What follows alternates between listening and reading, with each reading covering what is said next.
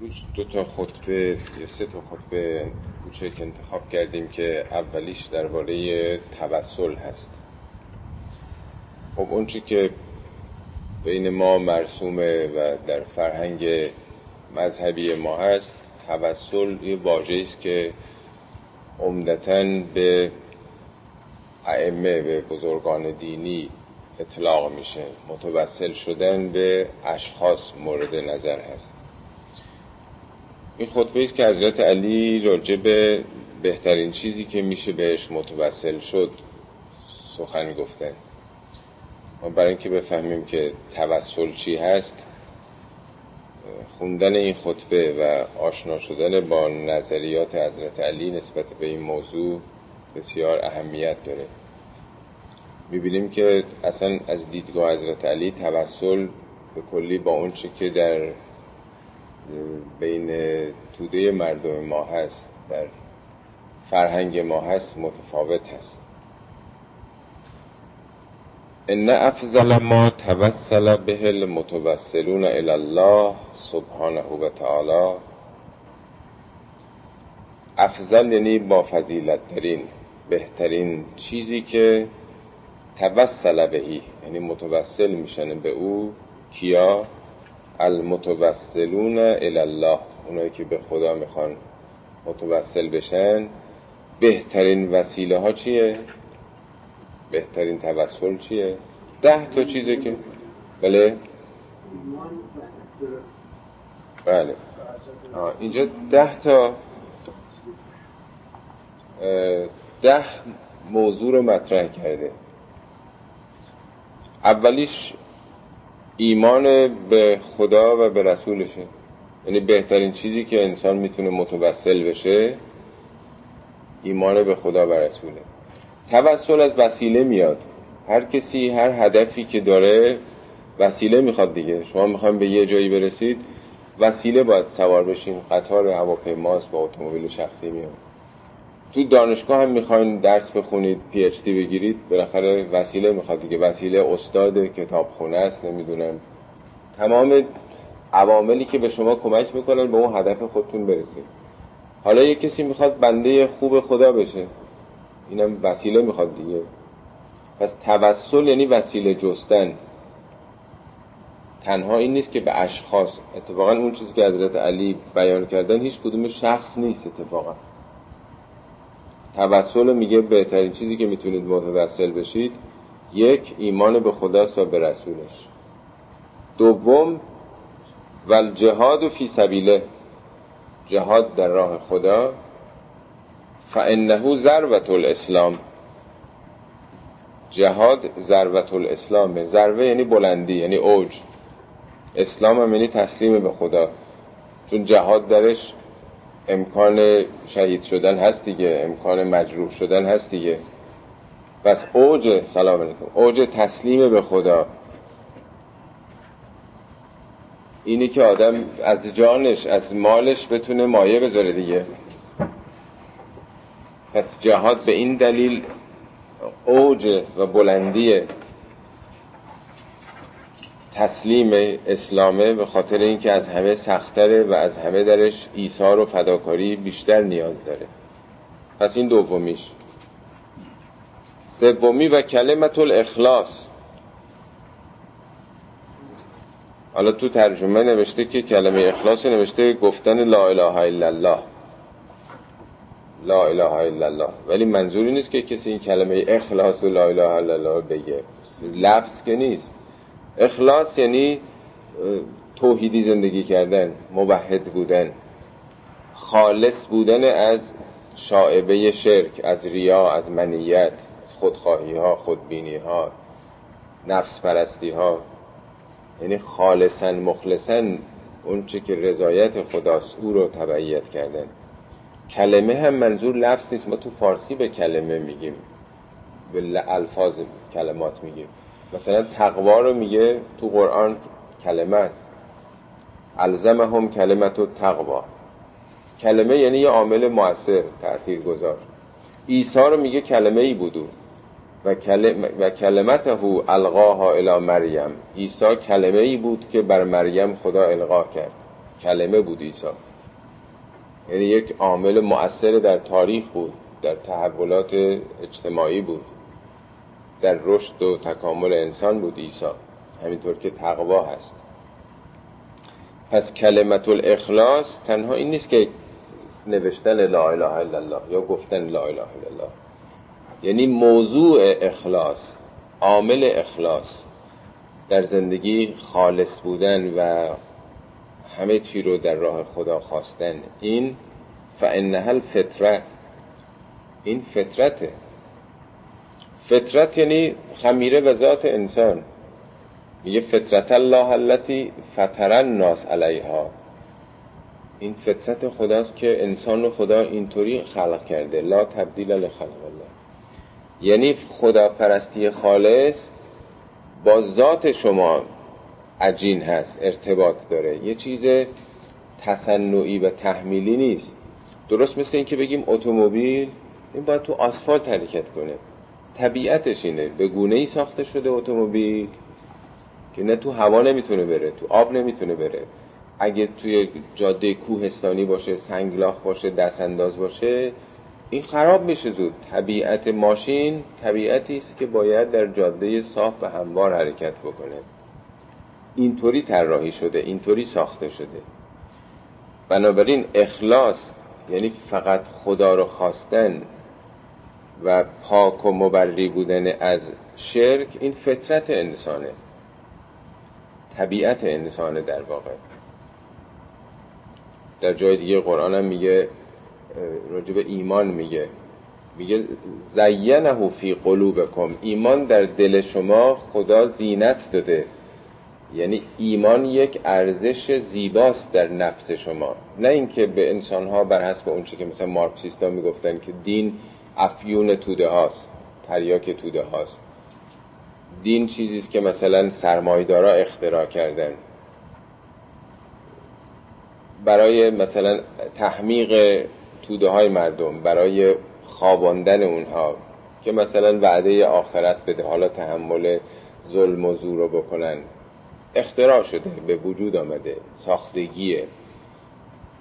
پایه و مایهی با وجود انسان نداره. اینجا برعکس میگه که اخلاص فطرت انسانه. و اقام و سلاته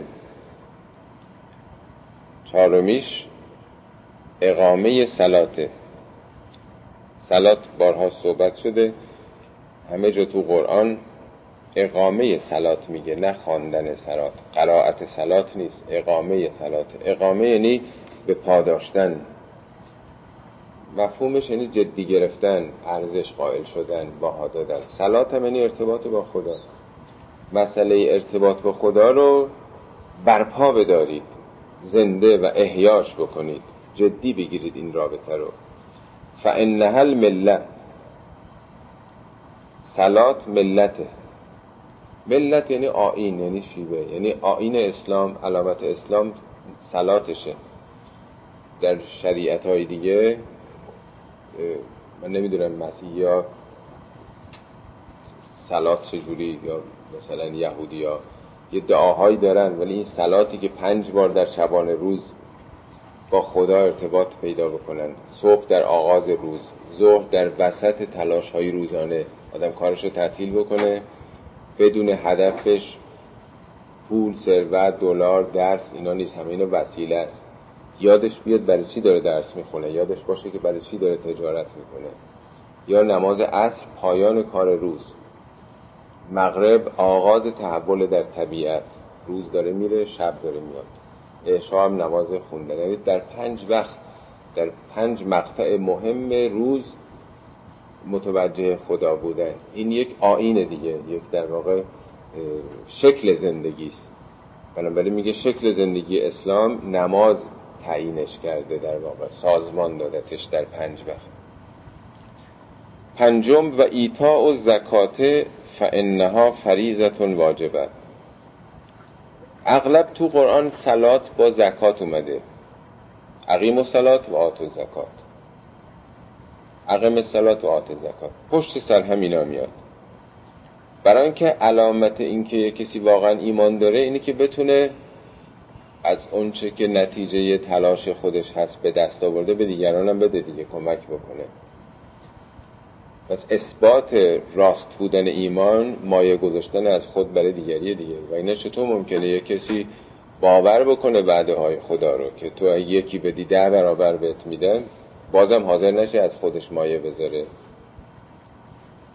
میگه پس پنجمینش پنجمین چیزی که می‌تونین بهش متوسل بشید ایتاء زکاته که یک فریزه واجب است برای هر مؤمن. شیشمی و صوم و شهر رمضان.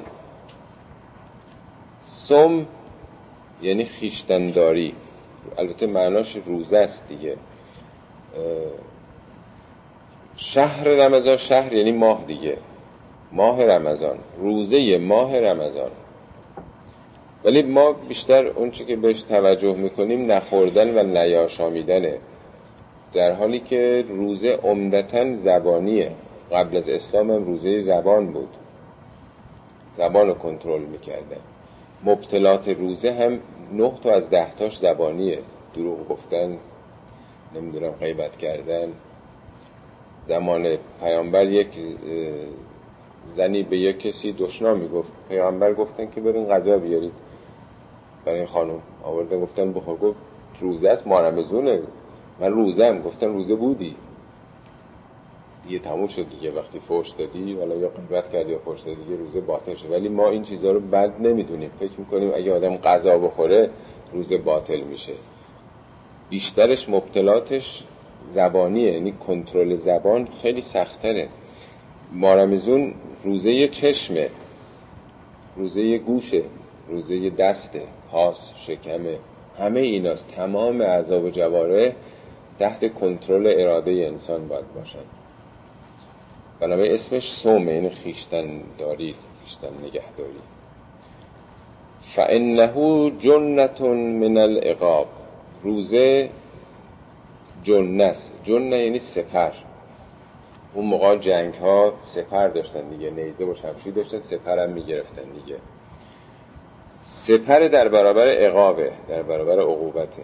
یعنی این یک ماه روزه داری به انسان مثل اینکه یک سپری در برابر دشمنش در برابر شیطان میده. انسان رو تقویت می‌کنه. عامل سلام. عامل دفاعی پیدا می‌کنه. سلام علیکم.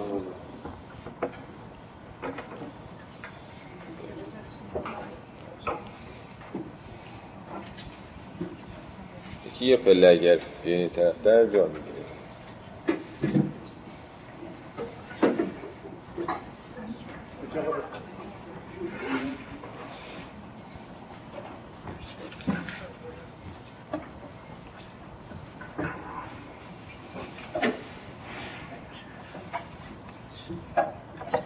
پس ششمین چیزی که بهش میشه متوسل شد روزه شهر رمضانه که سپریست در برابر عقوبت ها هفتمیش و حج البیت و اتماره فانهما ینفیان الفقر و یرهدان زنب هفتمین توسل برای هر مسلمون حج بیته حج یعنی آهنگ کردن قصد کردن. قصد خانه خدا. و اتماره یعنی عمره. عمره و اعتمار هر دوش از ریشه عمره دیگه. حج و عمره که میگن عمره یعنی زنده نگه داشتن این مراسم در طول سال. چون حج فقط در یک وقت محدودیه دیگه. یه چند روزی بیشتر نیست.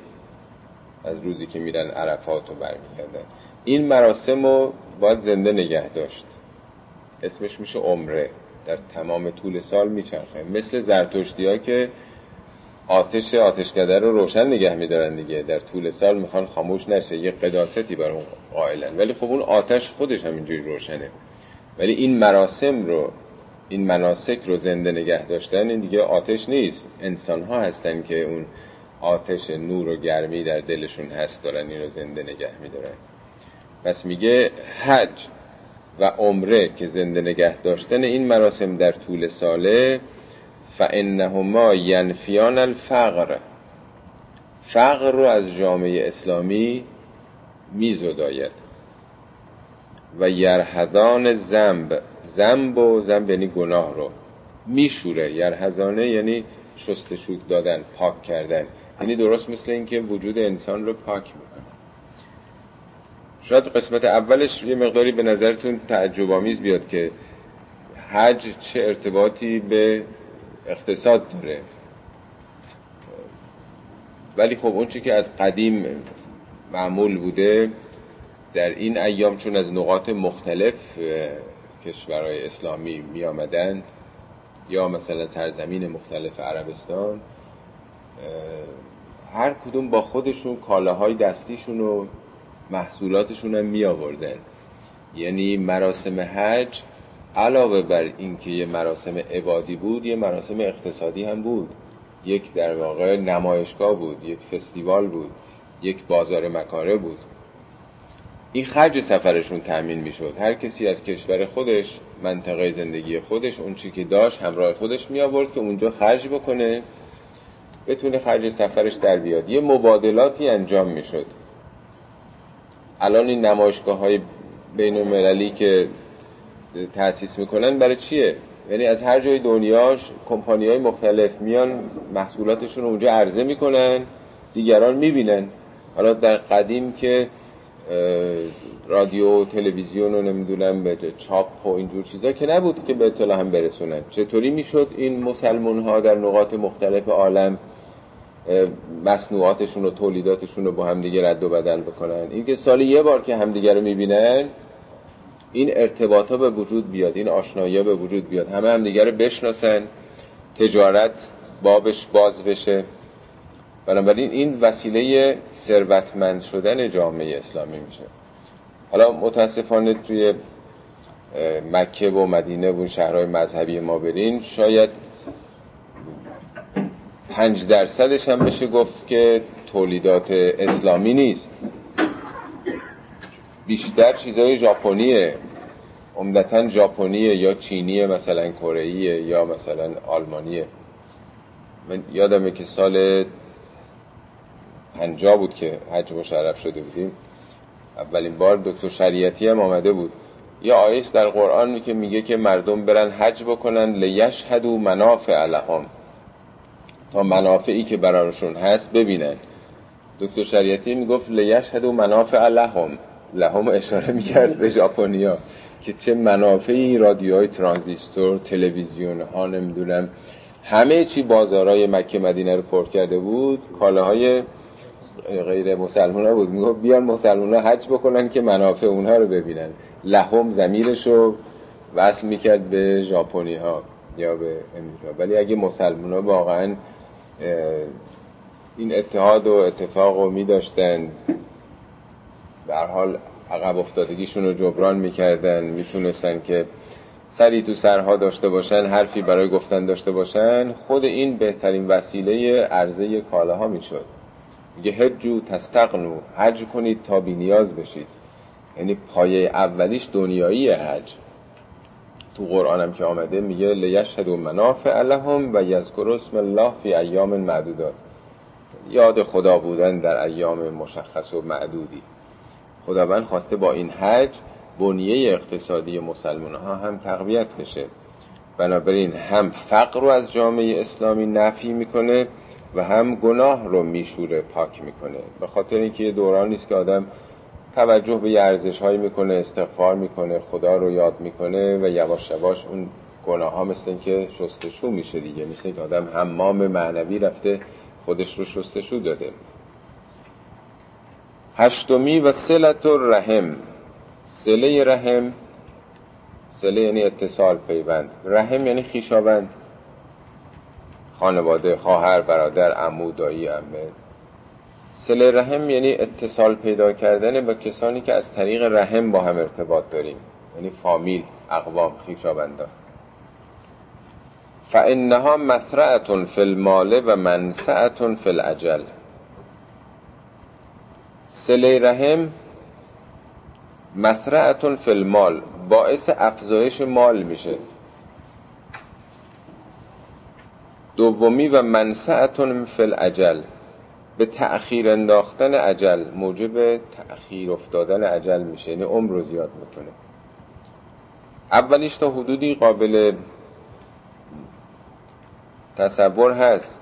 خب به حال وقتی که آدم با خیشاوندای خودش ارتباط داشته باشه چون هرچی این پیوندها تنگتر باشه پیوندها محکمتر باشه قاعدتا به داد همدیگه افراد می‌رسن با همدیگه می‌تونن کمک بکنن زندگی آدم بهتر خواهد شد. یکی تنها زندگی بکنه یا با قوم و خیشای خودش روابط خیلی تنگ و تنگ و نزدیکی داشته باشه خیلی طبیعیه که کار و کسبش تو زندگی بیشتر میشه دیگه. رونق بهتری می‌تونه بگیره. همه اینا دست و بال او خواهند شد دیگه. ولی در احادیث هم خیلی زیاد هست که میگه صدقه رفع بلا می‌کنه. دیدین که خیلی تو ایران که معموله که صدقه میدن از بس گفته شده که رفع بلا می‌کنه. اینجا رو اون اشاره کرده. لاقل رابطه دنیاییش برای بنده روشن نیست ولی این سریح دیگه. و صدقت بله توضیح میده. و منسعت العجل عجل رو به تأخیر میندازه یعنی عمر طولانی میشه. شاید هم علتش به این جهت باشه شاید. وقتی که آدم اهل محبت و دوستی و اینا باشه چون همه چی عمر درازیش به روان آدم برمیگرده دیگه. اعصاب وقتی راحت بیشتر آدم با نزدیکان خودش محبت و رفت آمد و اینا داره سلامتی روح و روانش بیشتر میشه قاعدتا عمرش هم بهتر خواهد شد. شاید علتش این باشه. و صدقت و سره این نهمینه. نه و ده و در واقع. نهمیه ببخشید. صدقت و سره فانها تکفر الخطیعه و صدقت العلانیه فانها تدفع میتت السوء. صدقه سر. صدقه یعنی کمک کردن به دیگه. همون انفاقه اسمشو گذاشتن صدقه از صدق میاد دیگه. صدق یعنی راستی. یعنی صداقت ایمان موقعی ثابت میشه که آدم حاضر بشه که کمک بکنه به دیگران. همه ادعای ایمان می‌کنن. از کجا معلوم میشه راست میگه؟ از اینکه حاضر باشه خرج بکنه برای ایمانش. چون اون آدم کاری که کرده پولی که خودش در مال خودش می‌دونه دیگه. از خودش بیاد بیرون ثابت کرده که ایمانش عمیقه. حالا این میگه دو جور شما ممکنه که کمک بکنید. بعضی وقتا به صورت سر سر یعنی چی؟ مخفیانه پنهان. نمی‌خواد که کسان دیگه بفهمن. یه آدم آبروداریه بهش می‌خوان کمک بکنید. یه وقت هست که علانیه است یعنی علنیه. توی مجلسی اعلام می‌کنن که خب مثلا یه کسی خانواده یه این مشکل و این گرفتاری اینا داره. کی حاضر کمک بکنه؟ آدم نگاه می‌کنه می‌بینه همه مثلا سکوت کردن. یه کسی قصد خودنمایی نداره ولی میگه که من این 500 دلار رو گذاشتم. نشون میده خودش نیست. می‌خواد چراغ رو روشن کنه در واقع. هم یه مبنایی بذاره همین که خب اینم اگه نیت خودنمایی نباشه بعضی وقتا لازم میشه که آدم علنی این کارو بکنه. چرا الان اینقدر تو تلویزیون نشون میدن کسانی که دارن پول میرن جمع می‌کنن برای حالا چقدر مگه میشه این پولایی که از مردم 50 دلار 100 دلار که می‌گیرن در برابر اون بیلیارد کمکی که خود دولت می‌خواد بکنه؟ ولی این خودش یه تاثیر اجتماعی داره که برای این اتفاقی که حالا افتاده مردم دارن مشارکت می‌کنن. حالا تو بعضی از مساجد هم مثلا پول جمع می‌کنه. حد اکثرش میشه یه میلیون دلار. ولی معناش خیلی بیشتره. معنای معنویش تو جامعه خیلی بیشتره دیگه. بنابراین بعضی وقتا هم نیاز بر این هست که صدقه به صورت آشکار انجام بشه. حالا برای هر کدوم یه نتیجه گفته میگه صدقت و سر فانها تکفر الخطیه صدقه پنهانی خطاها رو میپوشانه. یعنی پاک می‌کنه دیگه از بین می‌بره دیگه. آدم وقتی که نیتش خدایی باشه قصد ریا هم نداشته باشه هی تقویت می‌کنه نفس خودش رو روح خودش رو دیگه نیست. بنابراین بدیهاش هی پاک میشه داره خودسازی می‌کنه. نخواسته کسی بفهمه ریا بکنه. خالصا مخلصا برای خدا خواسته این کارو بکنه. پس خطاهاش پوشیده میشه و صدقت العلانیه صدقه که به صورت علنی باشه فانها تدفع میتت سوء مرگ بد رو دفع می‌کنه. حالا مرگ بد رو اینجا تو پرانتزش توضیح داده که مثلا تصادف آتیش سوزی غرق شدن تو دریا مثلا اتفاقات ناگواری که تو زندگی میفته حالا توضیح هم نداده بشه دلیل؟ اینم خب خیلی گفته میشه. همین که از کردم صدقه رفع بلا می‌کنه اینجا میگه صدقه علنی جلوی مرگ های بد رو می‌گیره. و آخریش و صناع المعروف. آنچه که در عرف خوب هست یعنی کار خوب کردن کارهای نیک رو صناع المعروف. سن یعنی ساختن دیگه صنعت هم بر هم میگن صناع المعروف یعنی کارهایی که آدم با هنر و با تدبیر و با درایت یک کار خوبی رو تو جامعه بکنه. مثل صنعتی که پایگذاری می‌کنن عمل خوبی رو پایگذاری بکنه. فانها تقی مسار الهوان تقی از همون وقایه و ترمز میاد. جلوگیری می‌کنه از به بدبختی و به ذلت دچار شدن. مساره یعنی افتادن ها جاهایست که تو زندگی آدم زمین می‌خوره میفته هوانم از هون یعنی پستی ذلت. یعنی جلوی زمین خوردن ها زلیل شدن های انسان می‌گیره. اینم تا حدودی قابل فهمه. وقتی انسان نیکوکار باشه محسن باشه خیرش به دیگران برسه هیچ وقت ذلیل نمیشه دیگه. هم میشه هم عزت نفس برای خودش. چون آدم وقتی به دیگران کمک می‌کنه خب برای خودش شخصیت قائل میشه. عزت نفس پیدا می‌کنه. برای خودش احترام قائل میشه و دیگران هم برای او احترام قائل میشن. برای چنین آدمی هیچ وقت ذلیل نخواهد شد.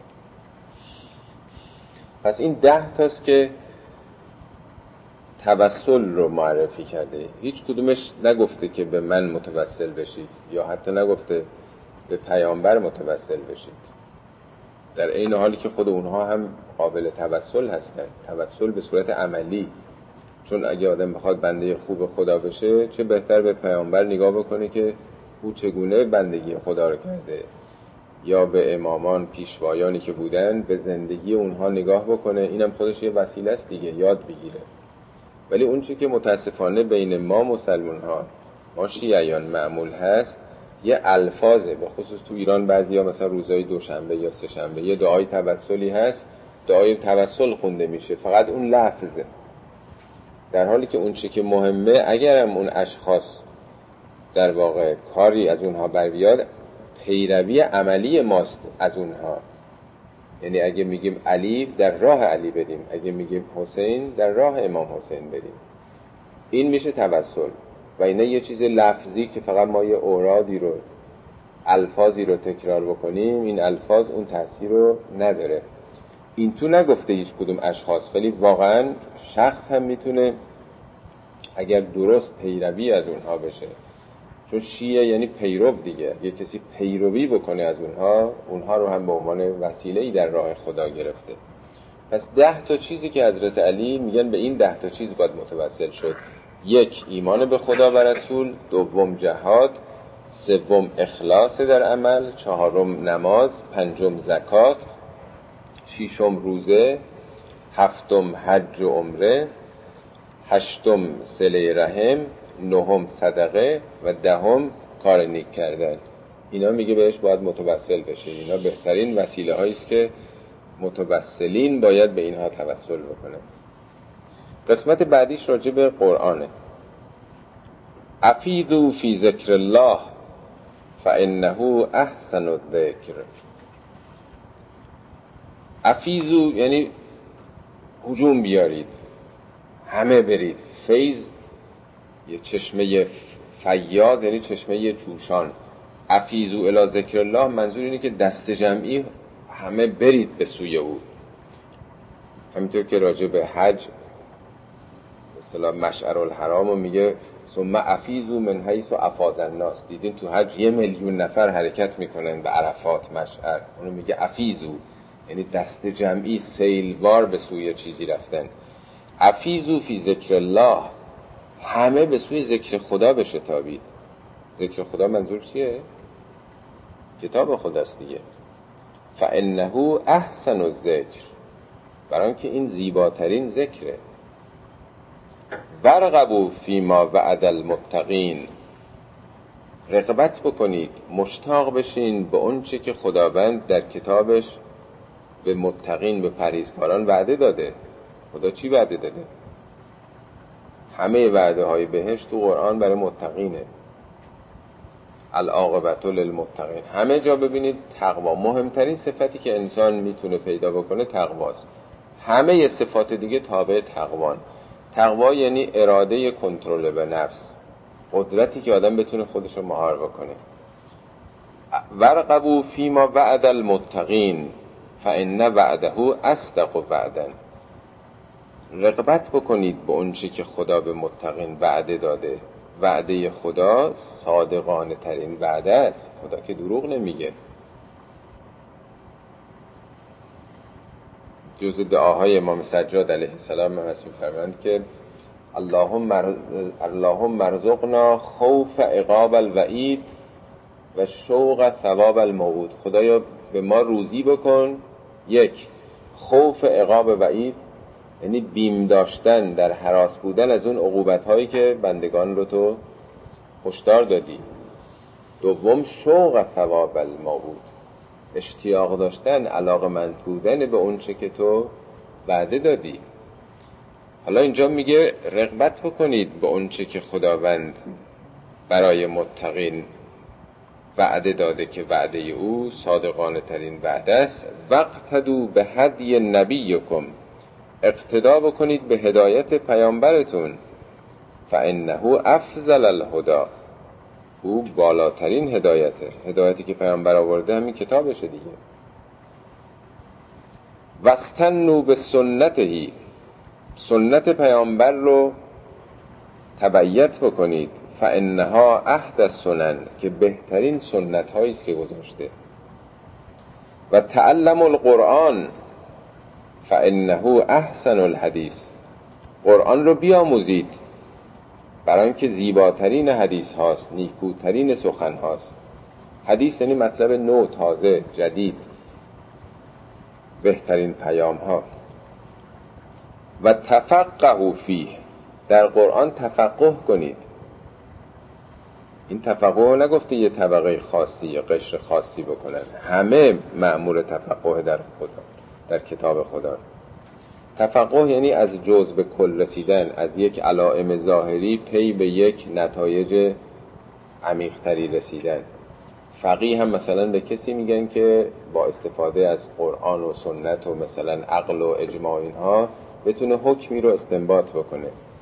تفقه پس از یک علائم ظاهری به یک حقایقی در ورای اون رسیدنه. میگه قرآن رو باید تفقه بکنید تنها خوندن نیست. فانه ربیع القلوب. ربیع چی میشه؟ بهار. قرآن بهار دل هاست. بهار فصل شکوفایی و سبز و خرمی و آبادی دیگه. زمستان فصل سرد و افسرده و خاموشی دیگه. بهار که میشه همه چی همه صحرا می‌بینیم شکوفه میده گل میده سبز و خرم میشه عطر و رنگ و ترابت اینا همه به وجود میاد. یعنی می‌خواد بگه در درون شما تخم ها و نهال های همه چیز هست. شما بالقوه همه استعدادا رو دارید.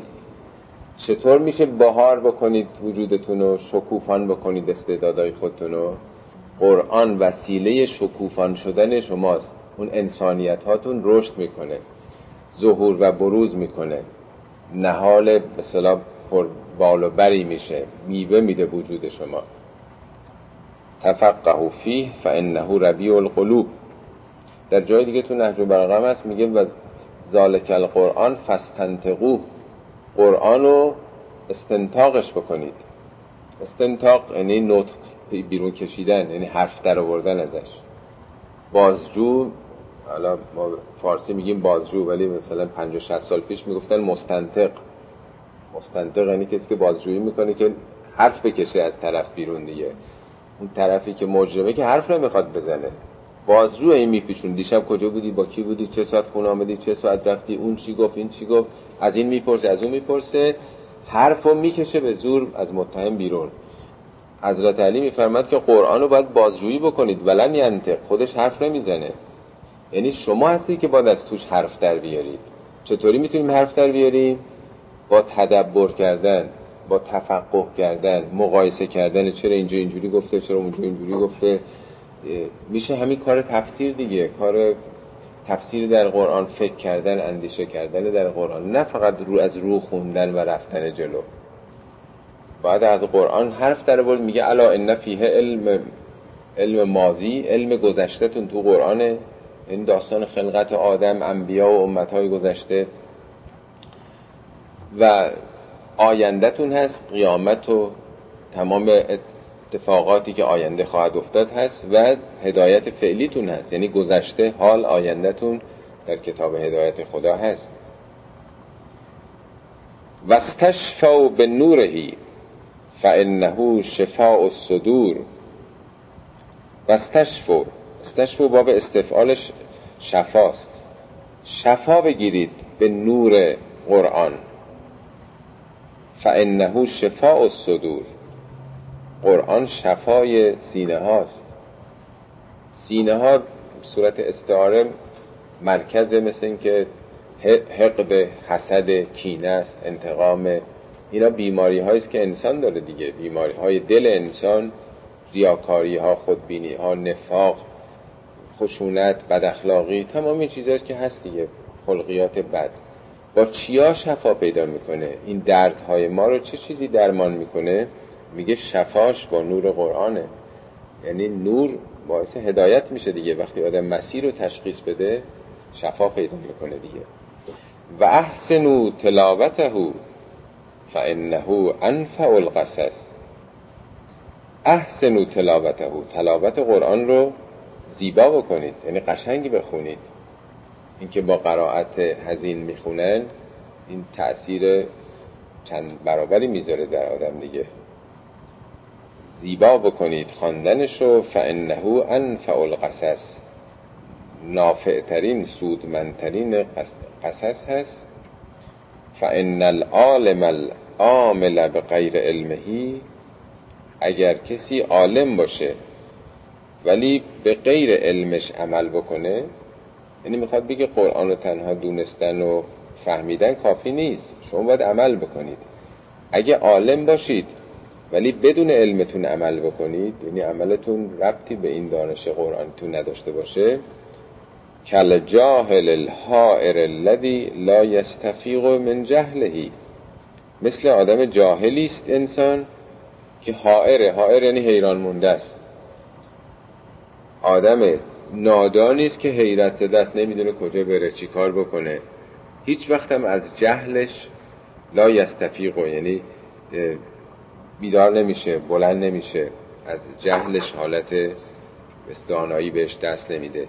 یعنی در واقع می‌خواد بگه این خود قرآن دانستنش فقط کاری برای آدم انجام نمیده. مهم اینه که شما می‌فهمید می‌دانید که بتونید حالا عمل بکنید. بل الحجت علیه اعظم و الحسرت له الزم و هو عند الله الوم اگر کسی عالم به قرآن باشه عمل نکنه حجت بر او عظیمتر خواهد شد. بل الحجت علیه اعظم. حجت یعنی دلیل. یعنی خدا دلیل بسیار عظیمتری علیه او خواهد داشت. تو که این کلام منو تو که این کتاب منو فهمیدی می‌دونستی تدبر کردی همه چی آگاه بودی چرا اینجوری عمل کردی؟ بنابراین گناه این عقوبت این به مراتب بیشتر از کسی است که ندونه. ول حسرت له الزم روز قیامت حسرت با این بیشتر از دیگران ملازم خواهد بود. حالا یه کسی قرآن رو نمیشناخته. خدا همونقدر ازش انتظار داره. ولی وقتی که آدم می‌شناسه آگاه میشه حسابش با بقیه به کلی دیگه فرق می‌کنه. حسرت خوردن او بسیار بیشتر خواهد بود که می‌بینه کسانی بدون اینکه مسلمون باشن بدون که کتاب خدا رو خونده باشن بدون که آگاهی از این اصول داشته باشن بهتر عمل کردن سرنوشت بهتری دارن. من که این امکاناتو داشتم چطور نتونستم مثل اونا باشم؟ خیلی دیگه حسرت دادن می‌خوره. و هو عند الله الوم. نزد خدا الوم یعنی ملامت شده تره. مثل فرض کنید یک کسی که چند سال پیش توی کنکور تو ایران یه نفر از روستاهای سروستان شاید اول کنکور شد. سروستان شد اسمش هم شما نشنیدیم زواره و سروستان و بعد نزدیک نائین و مثلا بین راه جای خیلی دور و قدیمی شهرهای خرابه قدیمیه. این تازه پدرم نداشته کار می‌کرده تو خونه چوپونی هم می‌کرده. تو سربستان اونجا کلاس کنکور هم نبوده. کسی هم معلم خصوصی نبوده ساعتی در 20 هزار تومن تو کنکور پزشکی این اول شد. حالا اگه یک کسی مثلا پدر و مادر چند میلیون هم براش خرج کرده باشن. معلم های آنچنانی که ساعتی مثلا در 20 هزار تومن هم می‌گیرن گرفته باشن. کلاس کنکور ویدیو, ویدیو و تیپ و همه چی هم گذاشته باشن. این مثلا قبول نشده باشه. چقدر دادم حجت علیه او هست که بابا اون با این امکانات تونست اینطوری بشه. تو با این همه امکانات به پدر و مادرت هم متخصص بودن تحصیل کرده دانشگاه رفته. اتاق اختصاصی داشتی نمی‌دونم کتابخونه در اختیارت بود. همه چی بود. چیکار کردی؟ حالا قرآن رو اینطوری میگه میگه که بعد از اینکه میگه بهار دل هاست و اینا میگه ولی اگه عالم باشید به قرآن ولی عمل نکنید مثل جاهل حیران و سرگردانی که نمی‌دونه چی کار بکنه چی کار نکنه که دیگه حجت خدا علیه او عظیمتر از همه است حسرت او هم از همه بیشتره ملامتش هم از همه بیشتر خواهد بود. بنابراین چقدر مهمه که یعنی یه ذره آدم میترسه قرآن یاد بگیره.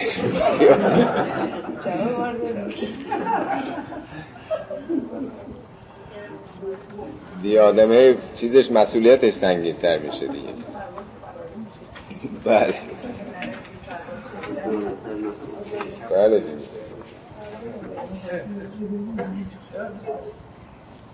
شماره 28 خطبه 28 رو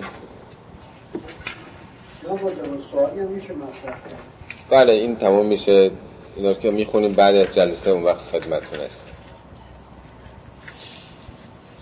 اما بعد فان الدنیا قد ادبرت و آذنت به ودائن این خطبه راجع به دنیا و آخرت در میگه دنیا قد ادبرت ادبار یعنی پشت کردن. دنیا پشت کرده. خیلی احساس نکنین که هم هستین و 500 سال هم حالا عمر می‌کنه. نه خودتون رو اینجوری تصور کنید که دنیا پشت کرده و آزنت به ودائن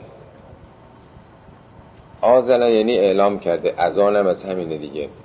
اذان یه چیزی رو به اوزون ما به گوش ما میرسونه دیگه. دنیا اعلام وداع داره می‌کنه به شما. مثل مسافری است که داره میره. حالا تو ایران آدم مسافر از میره سوار اتوبوس ها میشه بوغ می‌زنن مسافر داد می‌زنن مثلا نمی‌دونم بابل آمال بابل هی مسافر جمع بکنم داره اطلاع میده که داریم میریم دیگه. و ان الاخرت قد اقبلت و اشرفت به اطلاع آخرت داره اقبال می‌کنه. و اشرفت اشراف کردن یعنی جلو آمدن به اطلاع اطلاع مو طلوعه یعنی می‌خواد بگه خودتون رو احساس کنید شما درست مثل یک کسی که فرض کنید از LA حرکت بکنه بخواد بره سان فرانسیسکو. هی دائما باید ببینه داره از اونجا دور میشه.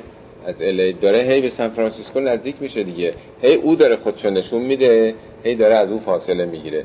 میگه خودتون رو یک مسافری تصور بکنید که دارید حرکت می‌کنید. چون میگه نفس المرء خطاه الا عجله تنفسی که شما دارید می‌کنید گام هایی که به سوی عجلتون دارین برمیدارید. ما چند میلیون تنفس باید میلیارد باید بکنیم. همینجور که داریم تنفس می‌کنیم گام هایی که داریم به سوی خط پایان برمیداریم دیگه.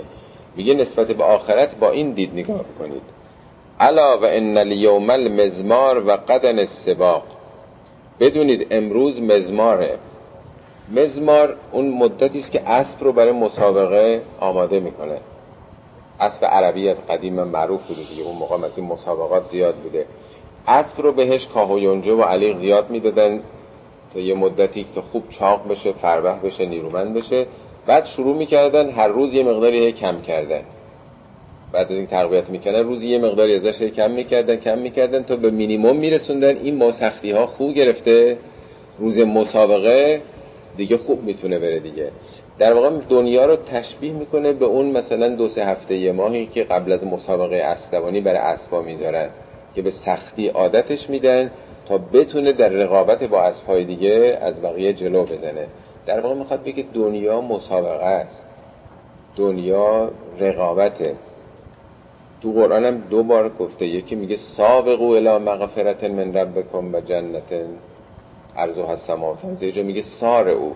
سابقو یعنی از هم سبقت بگیرید سار او یعنی سرعت بگیرید. پس دنیا دنیای رقابت و مسابقه است. به سوی میگه که مغفرت خدا و رحمتی و بهشتی که ارزو هست سماوات و الارض. عرض اون بهشت همه آسمان ها و زمینه. یعنی همه هستی. نه یه باقی گوشه کره زمین. سماوات و الارض همه آسمان ها و زمین میلیون ها کهکشان جزو بهشته در واقع. یه وقتی که یه همچی عظمتی در برابرتون هست مسابقه بذارید با هم. و قدن سباق مسابقه فرداست. خب جایزش چیه؟ مسابقه است. و سبقت الجنه و القایت النار. جایزه بهشت عقب افتاده آتشه. یعنی هر چی می‌تونید سرعت جلو بگیرید دیگه. افلا تائب من خطیته قبل منیته؟ آیا کسی نیست که توبه بکنه قبل از اینکه مرگش برسه؟ افلا تائب نیست کسی من خطیته از خطاهاش توبه کنه قبل منیته؟ منیت یعنی مرگ. الا عامل لنفسه قبل یوم بعثه؟ آیا نیست کسی که عمل بکنه به نفع خودش قبل از روز سختیش؟ الا عاملون آیا نیست عاملی عمل کنندی لنفسهی؟ برای نفس خودش. قبل یوم بعثه قبل از روز سختی. الا و انکم فی ایام عمل من ورائهی عجل بدونید شما در روزگار عملید. عمل با الف یعنی چی؟ آرزوها آمال آرزوها. دنیا دنیای آرزوهاست. همه آرزو دارن. خونه زندگی ماشین بچه نمی‌دونم جاه مقام پست. چقدر همش آرزوهاست دیگه. شما در حالت آرزوهایین در دنیای آرزوها هستید. یادتون باشه من ورائهی عجل پشتش عجله فمن عمل فی ایام عملهی هر کسی که عمل بکنه عمل با این در ایام عمل با الفش. یعنی در روزگار آرزوها ایام جوانی ایام سلامت. قبل حضور عجله قبل از اینکه عجلش حاضر بشه فقط نفعه عمله. عملش به دردش می‌خوره نافع او میشه. ولم یزره عجله عجل به ضررش نیست. عجلش می‌رسه خب برسه. این عمل کرده ضرری براش نیست. چیزی از دست نمیده. خوش به سعادتش. و من قصر فی ایام عمله اگر کسی قصور داشته باشه تقصیر داشته باشه کوتاهی کرده باشه در روزگار عملش عمل با الف در این ایام جوانی روزگار حیات و سلامت قبل حضور عجل وقتی که نداره دیگه. آرزو می‌کنه که کاش که این عجل نمی آمد حالا. الا فعملو فی الرقبت کما تعملون فی الرهبه الا یعنی آگاه باشید. فعملو عمل بکنید فی الرقبه کما تعملون فی الرهبه رهبه یعنی ترس رهبت رهبانیت. وقتی که ما دوچار گرفتاری و مشکلات هستیم به یاد خدا میفتیم وقتی که آدم ترس داره از بچهش مریضه نمی‌دونم خودش مشکلاتی داره. تو گرفتاری ها همه سراغ خدا میرن. تو قرآن میگه لزو دعا این عریض. چه دعاهایی؟ چه دعاهایی عرضه ولی میگه وقتی این یه تصور کشتی که هستین هوا طوفانی میشه موج دریا بلند میشه جز خدا کسی رو نمی‌خوانید. هزار جور شرط با خودم. خدا یا لین انجیتنا من هازهی اگه ما رو نجات بدی لنکنن من شاکرین ما دیگه بنده شاکر تو خواهیم شد. دیگه چی؟ شاید بیستی بار تو قرآن به تعابیر مختلف آمده. ولی میگه وقتی که به ساحل می‌رسن اصلا انگار نه انگار این اصلا دعا می‌کرد. کاری داشت با ما. همه چی فراموش میشه. حالا میگه خدا رو در حالت رقبت در حالتی که خوبید خوشید مشکلی ندارید مریضی ندارید الحمدلله سلامت هستید همون جوری بخوانید. که در حالت گرفتاری می‌خوانید یعنی این نیاز مشکلات نباشه که شما رو کشونده باشه. رو آگاهی رو شناخت خودتون بخوانید. الا و انی لم ارکل جنت نام طالبها. این از تیکه های خیلی بلیغ نهج و است. آگاه باشید. انی لم اره من ندیدم چیزی رو مثل بهشت نام طالبها که طالبش خواب باشه. معمولا هر چیزی که با ارزشه آدم بیداره می‌خواد به دست بیاره. یک دو بار از این چیزهای ایران عرض کردم خدمتون شما سالها دورین تو ایران مثلا اعلام می‌کنن که از فردا ماشین فرض کنید پیکان. ماشین نمی‌دونم از این میشه کوچولو هست جیان فلان. مثلا از فردا شروع می‌کنن این چیزی رو فروختن این اسم نویسی می‌بینیم مردم حجوم می‌برن از روز قبل شیش و هفت بعد از ظهر همه با پتو و لحاف و اینا بدن تو خیابون یه صف دو کیلومتری همه میخوابن تا فردا صبح زود. شیش صبح مثلا همه. های حتی اکثرش اینه که این پیکان دو سال بعد می‌خوام بدن. این پولش می‌ذاره که تو اون سهمیه بندی مثلا حالا این پیکان به او برسه که حالا 500 هزار تومن بعد از دو سال دیگه که میشه گرونتر بفروشه. یا هر چی که اعلام می‌کنن کپون چی میدن مثلا؟ چه ازدهامی میشه؟ حالا میگه من چیزی رو مثل بهشت ندیدم از نظر ارزش بهشتی که همه کهکشان هست طالبش خوابه. نه اینکه بره تو صف وایسه. چیزی به ارزش بهشت وجود نداره. میگه من تعجب می‌کنم که چرا طالبش خوابه. ولا کناره نام ها و چیزی هم خطرناکتر بدتر از جهنم و آتش که هارب ها هارب یعنی کسی که میترسه. اونم خوابه. میگه این که انقدر عالیه طالبش خوابه. اونم که انقدر خطرناکه کسی که میترسه ازش خوابه. یعنی اصلا تو محاسبات و ملاحظات زندگی کسی نمی گنجونه الا و انه من لا ینفعه الحق و یزره الباطل. بدونید کسی که حق به نفعش نباشه باطل به ضررش خواهد شد. یعنی تو اگه تو راه حق نری حتما تو راه باطل میافتی به ضرر تموم خواهد شد. یه بار اینو خوندم یه حدیثی است که راجب انفاقه. میگه من لم ینفق ماله علی الاخیار اختیارا اگر کسی مالش رو به اختیار خودش در راه خیر خرج نکنه ینفقه علی الاشرار استرارا مجبور میشه در راه های استراری در راه شر خرج بکنه. بالاخره این پول هست دیگه این دارایی. تو اگه در راه خیر خرج نکنی بالاخره یه چیز شر خرج می‌کنی دیگه. اگه در راه آدمای خیر خرج نکنی در راه آدمای شر خرج می‌کنی. اینجا میگه اگر کسی که حق به دردش نخوره باطل به ضررش تمام خواهد شد.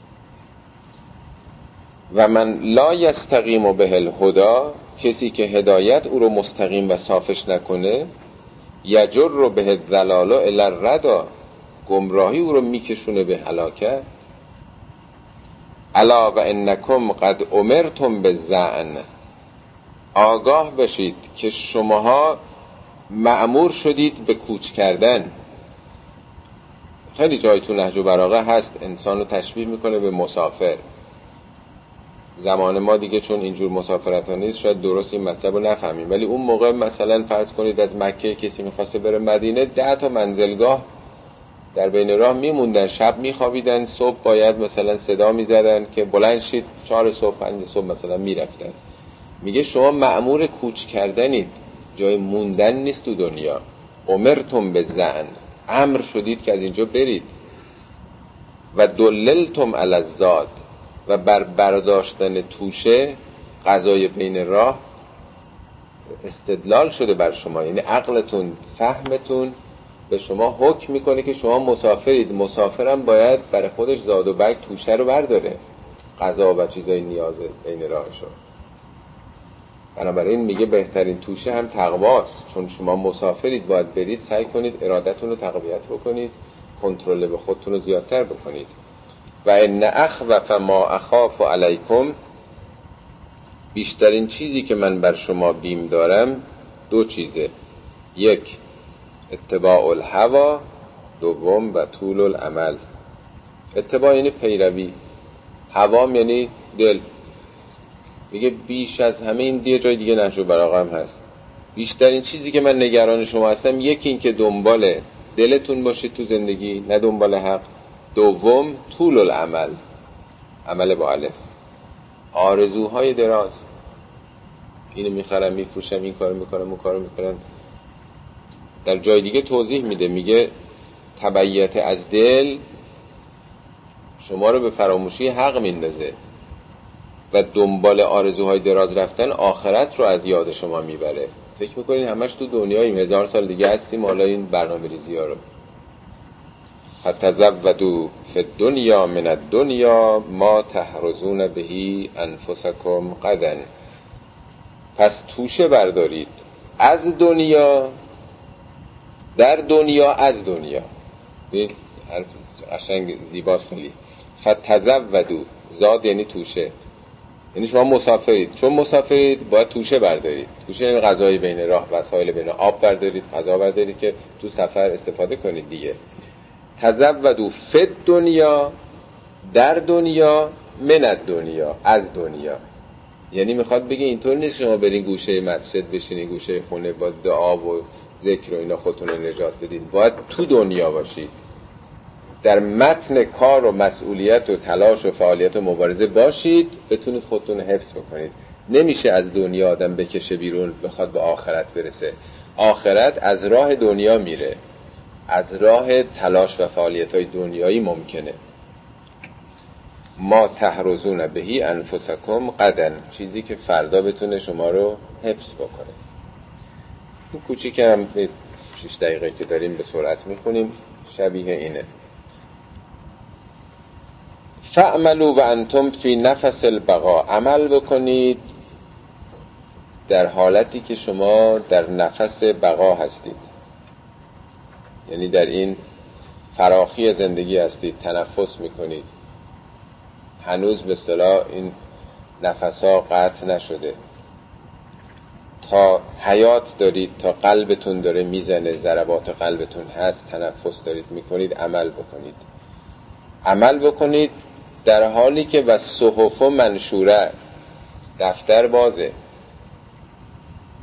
صحف یعنی کتابی عمل نامه عمل شما بازه. شما وقت دارید الان نامه بد و نامه خوب. یعنی الان فرشتگانی نویسنده اعمال حالا به تعابیری که در حادیث رفته. دارن می نویسن یه جا حضرت علی رد می شدن توی یه بازاری چند تا جوون واسه بودن جوک می گفتن شوخی می گفتن حرفای بعد می گفتن شما می‌دونید که فرشتگان دارن سخن شما اعمال شما رو می نویسن خب شما چیز خوب دیکته بکنید. چرا این مزخرفات این وقتتون و عمرتون دارید تلف می‌کنید میگه که روز قیامت ادم از لحظاتی که به بتالت گذرونده حسرت ها خواهد خورد. پس میگه تا دفتر زندگیتون بازه داره ضبط و ثبت میشه می‌تونید بهترین کار دنیا رو بکنید. باز این دفتر بسته نشده. بکنید. و توبتو مبسوطه. هنوز توبه بازه. هنوز امکان توب توبه یعنی بازگشت. تا حالا داشت این راه خطا می‌رفتی مشروب میخوردی دروغ می‌گفتی غیبت می‌کردی. خیلی خوب. حالا برگرد. هر وقت برگردی خالصا مخلصا باشه همه گذشته پاک شده. خودش خیلی چیز عجیبیه. خدا میگه تو اگه برگردی گذشتش پاک میشه دیگه. توبه نسوح اگر بکنی خدا میبخشه دیگه. ول مدبرو یدعا. کسی که پشت کرده داره دعوت میشه. میگه تو اگه پشت کردی مثل بچه که از یه خونه در رفته پدر مادر همش دعوتش می‌کنه. بیا. میگه تو پشت کردی تو دنیا به خدا به دین به هر چیزی. ولی دائما داره خدا تو رو دعوت می‌کنه. این مدت بگذره دیگه دعوت کننده نیست. ول مدبرو یدعا ول مسیعو یرجا.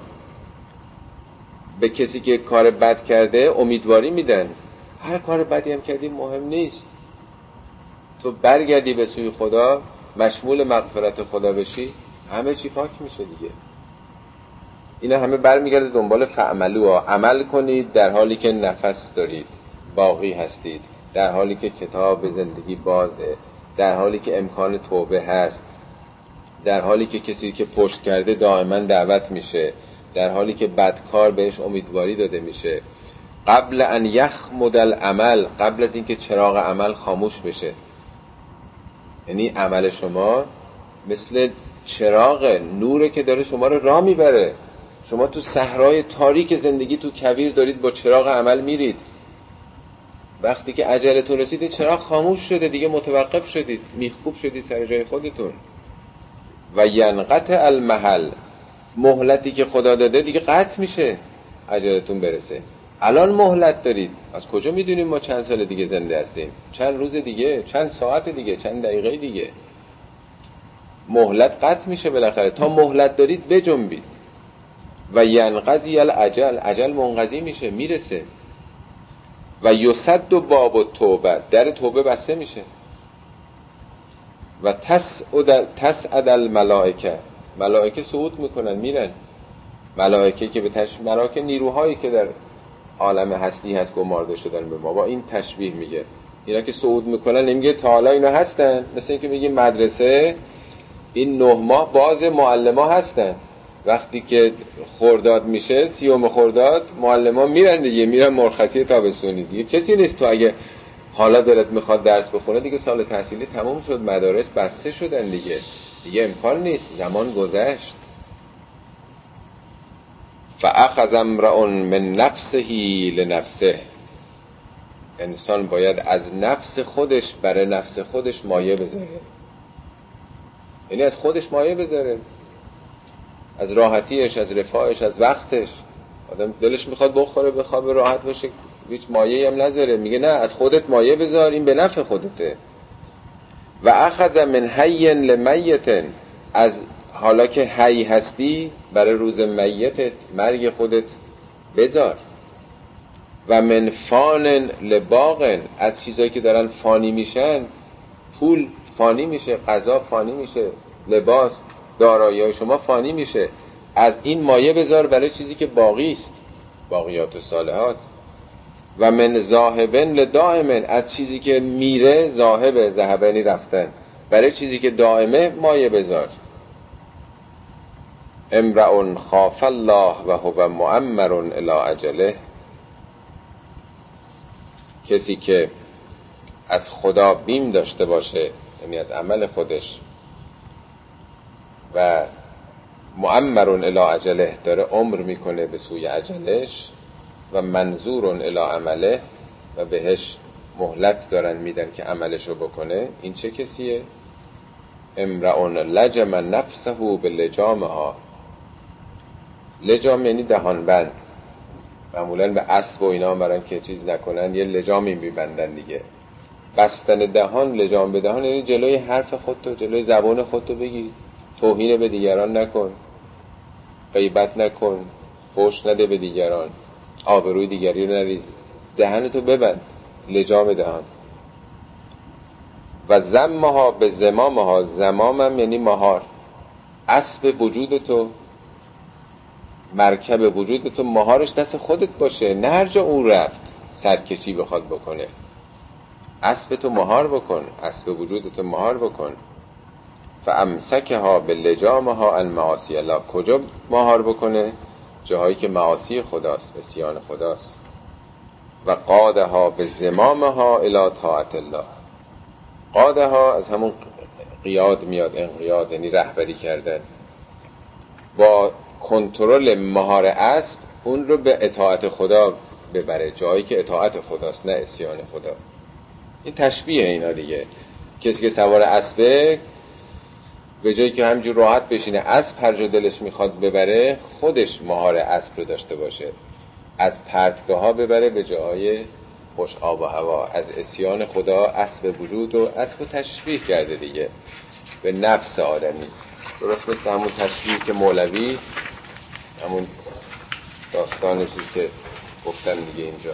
خوندین لیلی و مجنون که در واقع مجنون سوار اسبی هست شطوری هست که در واقع هر وقت که خود مجنون مهار شطور رو داره به سوی کوی لیلی میره هر وقت خوابش می‌بره اسب به سوی طویله برمیگرده. می‌خواد بگه نفس شما شخصیت شما کنترلش باید دست خودتون باشه. اگه نباشه او می‌بره شما رو. خب اللهم صل علی محمد و آل محمد.